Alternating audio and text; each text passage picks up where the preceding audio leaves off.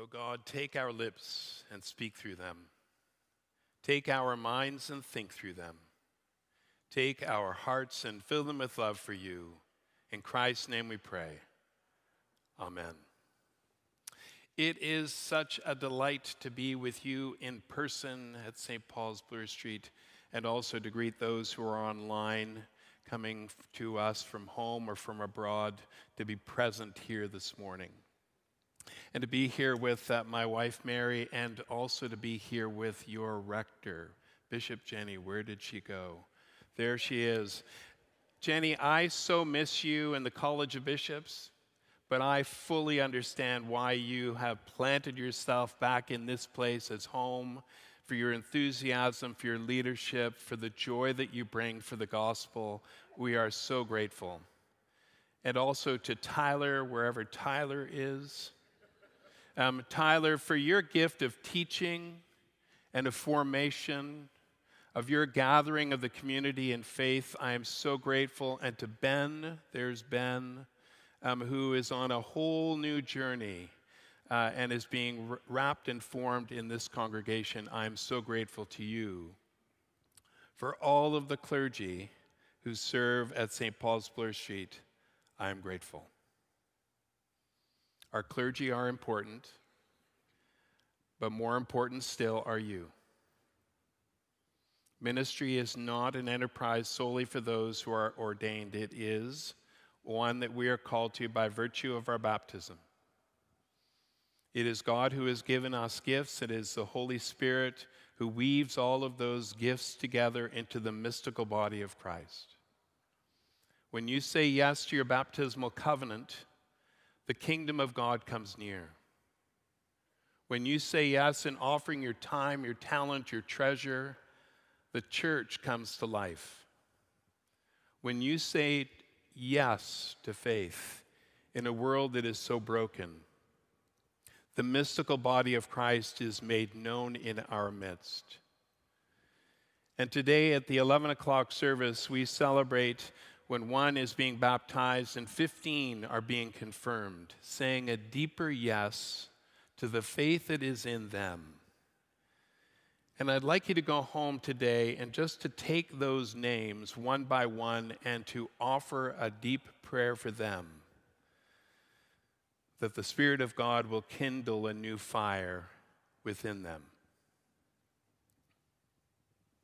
We have learned this week that where there is fire, there is smoke. And it started early in the week, just a gentle breeze and a waft of smell, almost like a distant campfire, that over the course of the days would intensify, and the quality of our breathing and air went down. The fires raging so many thousands of kilometers north in Quebec would find their way down through the states, affecting the air quality in 24 states of the US. Sometimes that air quality is so poor in New York City that they had to cancel or postpone flights going in and out of LaGuardia. 4.3 million hectares of this land have already burned so early in the season, 15 times the annual rate. On the one hand, it is overwhelming to consider what is happening around us, and yet on the other hand, we know well the angst and the fear that we have been contending with in the face of climate change and crisis. Philosopher Glenn Albrecht from Australia coined a new word in 2003 solastalgia. Perhaps you've read about it. It derives from the word solace or desolation and nostalgia. He says it's the feeling of being homesick while at home. That sense of home is changing so much around us that we long for what we have lost a profound sense of grief of the world in which we live that is changing so rapidly. And the smoke that wafts down from the north reminds us of this.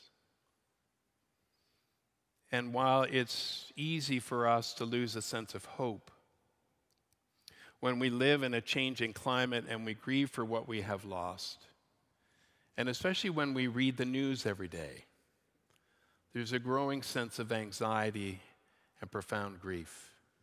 Along comes Paul. Some would say that the letter to the Romans is his greatest work. And if that is true, then I would say chapter 8 of the letter to the Romans is one of the most profound invitations to step inside the mystical experience and relationship with God through Jesus, wrapped in the presence of the Holy Spirit.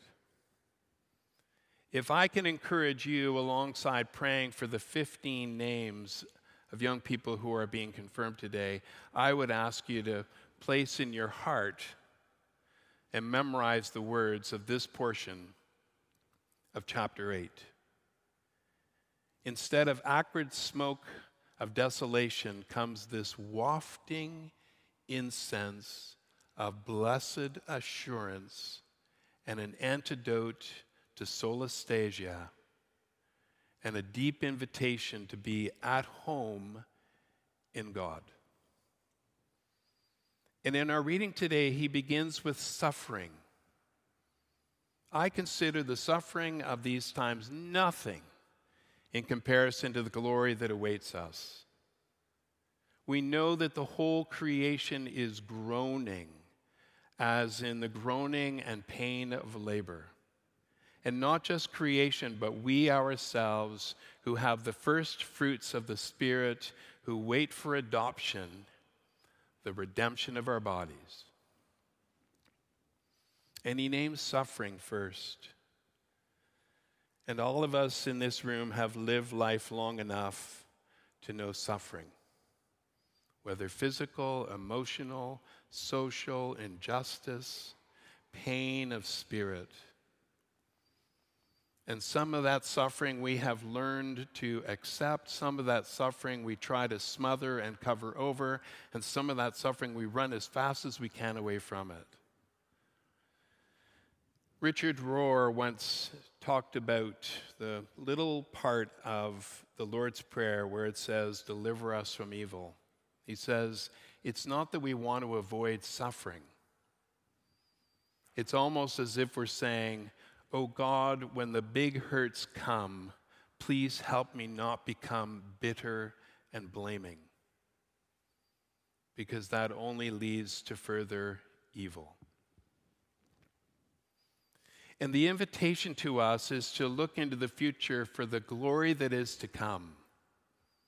A glory that is almost inexpressible in words, like a promised land flowing with milk and honey like a house with many rooms, like offspring more numerous than the stars in the sky, sky at night.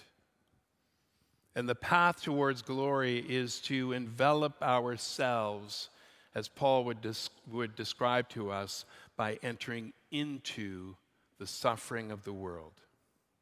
And he uses that wonderful image of a mother giving birth. To behold a mother giving birth, a woman who meets each contraction and pain, but come in quick succession. On the one hand, holding and gripping either a bed rail or the hand of a partner or a doula or a midwife, a doctor, a nurse, or whoever is at hand, and holding on for dear life on the other hand, one that opens to the promise that is about to be of holding new life, that the pain of the present will pass away. And while there are many four letter expletives that are expressed in a birthing room, nothing more profound than Paul saying the deep groaning of childbirth. that groaning that cannot utter words, but simply the, the pain of transformation that is happening and that will be. And we know that the whole creation is groaning. And the smoke of the week reminds us of that. And Paul says, and we groan too. We are inextricably connected to the wholeness of creation. For too long, some in the church have embraced the sense that this life is transitory and is to pass by and is creation is disposable in, in exchange for what is to come. But Paul reminds us that is not so. We are inextricably connected to creation. We're not above it, beside it, we are in it and of it. And our call is to be stewards with it. And even though we have the first fruits, I heard one theologian once say, say the first fruits of the Spirit is like a down payment. We're given the down payment just enough to create home and place and presence with God. I've given just the right amount of grace and forgiveness and love and acceptance and encouragement to face the future and whatever comes our way. As we wait for adoption to be picked up, to be brought home, to be incorporated, to find redemption forgiveness, freedom, healing, reconciliation together. And what we are invited to step into is that deep and profound hope that we can't quite see, but it grips us. A friend of mine who is a colleague and a cleric, some years ago, he and I were talking about grief and he was relaying the story of a parishioner, an elderly man in his early 80s who had just buried his wife. And he was grieving, grieving, grieving. And David went to visit him one day, and as they were pondering and reflecting on the experience, David asked, So, what's the hardest thing? Is that you don't have hope? And the man said, No. It's not that I don't have hope, it's that I have hope. If I didn't have hope, I'd just give up. God has planted in each of us who bear the first fruits of the Spirit that deep and profound gift of hope that we are part of this endeavor with God in being brought home. But we do not do it on our own. Thanks be to God for the Holy Spirit who intercedes for us. In the Gospel of John, Jesus at the Last Supper says to his disciples, I will send the advocate. I will ask my Father to send the advocate. The word advocate means the one who steps beside, the one who steps alongside the one who steps inside. And the one who intercedes does the same thing. And what does the Spirit do? But groans alongside us as we are being transformed into Christ's likeness in this time and in the future. It is tempting sometimes to allow the Spirit to do all of the work but it's never been my experience that that lasts for very long. There are moments when we experience the Spirit of God so close to us as to set us afire and ablaze that fuels us for the next day. And sometimes we are the ones who are called to intercede and to step in like the Spirit does. When I was the rector of Church of the Redeemer down the road, I was daydreaming one day, which I'm wont to do. And a face of a parishioner came to mind, and, and I thought to myself, I've not seen this parishioner in some time. And when that happens to me, I'm not sure when it happens to you, that's usually an indication that I should phone them. That it's the Spirit just tapping me on the shoulder. I came downtown for a meeting, and as I was going through the King Street subway station, I was coming around the corner at rush hour. The place was full, and who was coming the opposite way, and we bumped into each other at a corner. And I looked at him and I pointed, and he looked at me and he pointed too. And there were people filing back and forth, and he said, I was thinking of you today. And I said, I was thinking of you today too. And he motioned for me to walk over to the side of the wall and where he and I just stood, leaning up against the wall with people just passing by. And he opened his heart to me, a profound grief and sorrow that he was feeling. I have never prayed in the subway before but I was compelled to do it in that moment with him. And the next Sunday, when we saw each other in worship, he said, I cannot believe what happened. And I said, That is the Holy Spirit who guides us to be intercessory prayer for one another you and I are summoned deep into the world to bring the first fruits of the Spirit, to bring healing and wholeness for the whole world, not for ourselves alone. And we are called to plant ourselves as you do here in this congregation, in this wonderful old building, but also to have the imagination, as you do, to plant new communities around the diocese, one of which I know you've been working on for some time at St. George by the Grange. What a gift to be able to plant prayer in a new neighborhood in downtown Toronto to engage the world at a time when the world needs healing. Our glory is coming. Our glory is coming. But we are called deeply to be present in the here and now. And I close with this little story. My father, who served as a priest, a deacon, and then as a bishop for 66 years, uh, who died at the tender age of 90 on the eve of Easter. Three weeks before he died, he and I were visiting with each other and reminiscing.